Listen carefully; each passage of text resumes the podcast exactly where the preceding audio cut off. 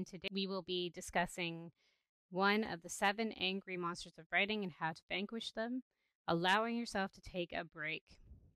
So, again, this is a great topic for writers. Uh, as you know, especially for novelists, uh, writing a novel takes a very long time. It's a unique amount of inertia, perseverance, determination, and also a confidence in the story that you have created. Uh, so, what happens when what happens when you slow down uh, your motivation to write? What happens when you're not totally sure that this writing idea you have was actually very good? Um, we're going to be discussing all these things in just one moment, but first we're going to head right down our rabbit hole. Falling down the rabbit hole again. So, my rabbit hole for this week uh, was looking at how to write screenplays. Uh, I have had a wonderful client that I've been working with for uh, about a year and a half. Uh, her book that was recently published has been requested uh, to be adapted into a film, which is very exciting.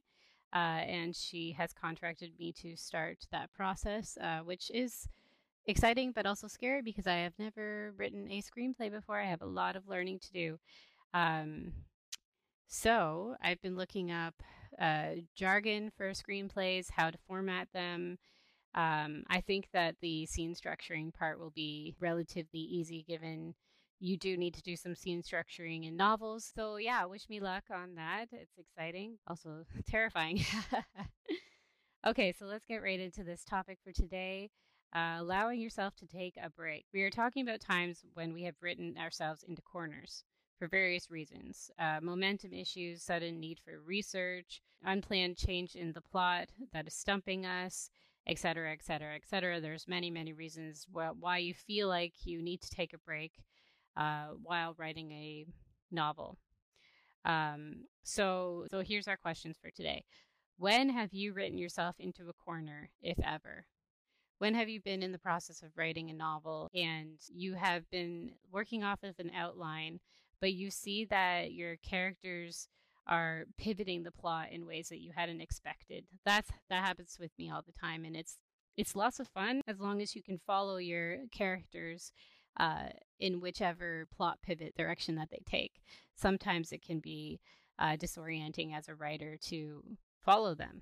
Uh, you have to replan uh, and make sure that things fit like a puzzle. Sometimes it doesn't fit as a pu- like a puzzle, so you have to stop, take some time to be away from this project of yours for uh, I would say at least a minimum of a week, and even talk to some respected colleagues, family members, um, friends, talk to people that you know enjoy fiction uh, or whatever genre your your book is in. Make sure that the people that you discuss your book with actually do read books and they enjoy them. When was the time that you put yourself into a corner? Uh, be sure to send us your answers. We'd love to hear from you. You can tweet us at thousand lived or uh, visit our website, www.thousandliveslive.com. Let's see, when have I ever written myself into a corner? Um, this was about six or six, yeah, about six years ago. Uh, when I got this amazing idea for a novel. Now, at this point, I wasn't as experienced. I hadn't learned as much about writing, especially writing novels, but I still had that passion and desire to try. So I, I was setting up a historical fiction novel um, set in fourth century Rome during the time of Emperor Julian. I came across an issue. I wanted to set this novel in the city of Rome. But found out that uh, Julian actually was never really in Rome. He was in Ravenna and Milan, and he w- he went through Gaul and uh, Macedonia and down into Greece, and then he died in Persia. So, like, he was never actually in the city of Rome. Um, and at the time, six years ago, when I was trying to write this, I had just got back from Rome, so I had lots of uh, visuals in my head of what the city looked like. I felt confident in my ability to write something set in that city, but I had never been to, uh, well, I've been to a few of the other places uh, mentioned in the historical records, um, but I've never been to Macedonia, to Greece, uh, or Persia. So those places is where uh, the pivotal moments of the novel would have occurred, uh, and I felt disoriented. I suppose I felt disoriented because I knew that I would need a lot of uh, research to be done in order to accurately explain this story. So that was my discouragement. Uh, I wasn't sure what I should do. I was making the decision of whether I wanted to historically accurate or if I wanted to just completely change the story as it is in history uh, and still base the book in the city of Rome. So I never really did decide that. That was six years ago. Um, in fact, I, I to this day have no idea where my rough notes went. So back up your work.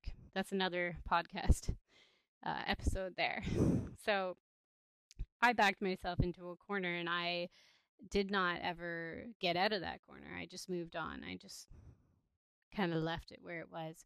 Uh, so, what do you think about that? Is that okay? Is it okay to is it okay not to dig a tunnel out of that corner? Not to stay with that idea um, and change the idea so that you can proceed. Um, is it okay to abandon an idea? I would say um, if the idea needs to be abandoned, it is okay. If responsibilities in your life make that idea difficult to continue on with, then I think so. Like to this day, I would love to write a historical fiction novel, um, but there are very unique challenges to writing a historical fiction novel that you will not experience in something like a, a fantasy or even sci-fi novel, um, because the speculative fiction allows you to make things up, and that is where uh, right now in my career, I need to be. Research is something that bogs me down, something that I enjoy, but it definitely bogs me down and bogs my story down. So, know things about yourself, know what type of genre you want to, to write, and know what you're able to do based on your current responsibilities in your life. Do not place um, burdens on yourself and high expectations on yourself that you most likely will not be able to follow through with. Be fair to yourself. So that's my lesson with uh, writing myself in a corner. Right. Have you ever written yourself into a corner, and what did you do when you did write yourself into a corner? Something that I would tell you now is if you ever do get stuck in a corner, there are professional editors that are ready and willing to help you out with redesigning your uh, plot structure, your characters, uh, with helping you even with the research process. Um, I myself am one of those editors. I have my own business. This is what I do all day long for other writers. so please, please do reach out to professional editors who can help you with these uh, challenges when they do arise in your books. Okay, so we're going to head on to our next question. How has your thoughts on writing breaks changed from when you were first starting as a writer to now? So, whether you started as an amateur writer uh, who just uh, saw writing as a hobby, uh, or if you started as someone who actually has their own, say, content development business, um, and you've always been a professional writer, um, has your thoughts on writing breaks changed throughout your career?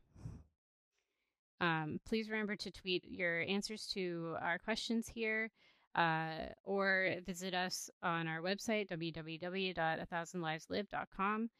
Um, personally, I think that my uh, thoughts on taking a break within a writing project has changed since uh, becoming more of a professional writer. Before, at my beginning stages, I was very hard on myself I thought that if I take a break, it means I'm not going to finish. I'm not going to pick it up again. That's what breaks used to mean to me.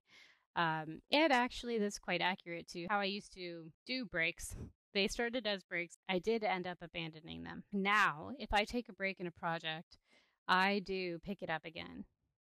Uh, whether it's a week, two weeks, a month, two months, um, I have the confidence in my in my ability to jump right back in to that writing project and continue it on, and also having a chapter outline available to you to guide your writing process uh, really makes the in and out nature of our writing life easier. Um, I don't have the ability in my life right now to sit down and write a book in a month. I can't do that.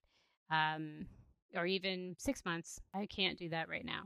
I have a lot of things going on. So to have an outline that you can easily just jump right back in like it's a swimming pool, this is what makes or breaks a writer today. That's that's what I would say. Figure out how to outline your work.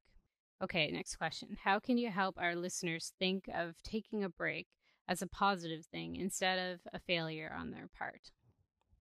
I think this is a really good question, and it's a key really to the importance of this podcast topic.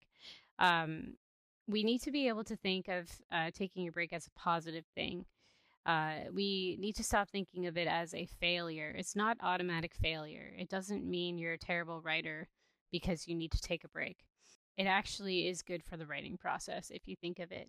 Um, getting yourself out of your book, it allows you to see what a first time reader would see if you've taken the amount of time necessary to be a fresh set of eyes. Um, that's another reason why people love to hire better readers. Um, they get a fresh set of eyes uh, on their book, whereas the writer is so engrossed in uh, the the plot, they know their characters really well. They can't see the loops that a a fresh set of eyes can. So if you do leave your book for a week, two weeks, a month, it is okay and sometimes even beneficial to the process. I would suggest that if you leave your book for more than six months, that will impact your confidence level in the viability of the idea and in your ability to write it. So try not to leave it for six months. That's it's a little bit long. Um, I would suggest at least a month. Two is is lots, not more than six. Well, thanks for joining us uh, for this podcast about allowing yourself to take a break as a writer. Again, this is something that a lot of writers they experience and i think that as a group we need to start thinking of uh, breaks as a positive thing instead of a negative thing as in most things to do with the writing life we need to look at our behaviors and what challenges us about this particular topic and then create a plan for ourselves on how we can overcome those obstacles and challenges. So, three things that will be part of my plan is always have an outline for my books so that when I do need a break, I can easily jump in and out. Another point of my plan is I cannot take more than six months off of a project. I need to be uh, looking at it again within six months and preferably more like one to two months. Another my third point for my plan will be to actively encourage other writers while they're taking a break. And that can be easily done on Twitter if you have a Twitter account. Uh, start participating in some writer community uh, hashtags. They're really, really great um, way to connect with other writers and to hear some encouraging stories of of their experiences. Please share your experiences on Twitter. Um, and as I said before, be sure to answer these questions either by email to us or on Twitter. We would love to hear from you. Be sure to check out our next show. We'll be talking about another angry monster of writing. Bye for now.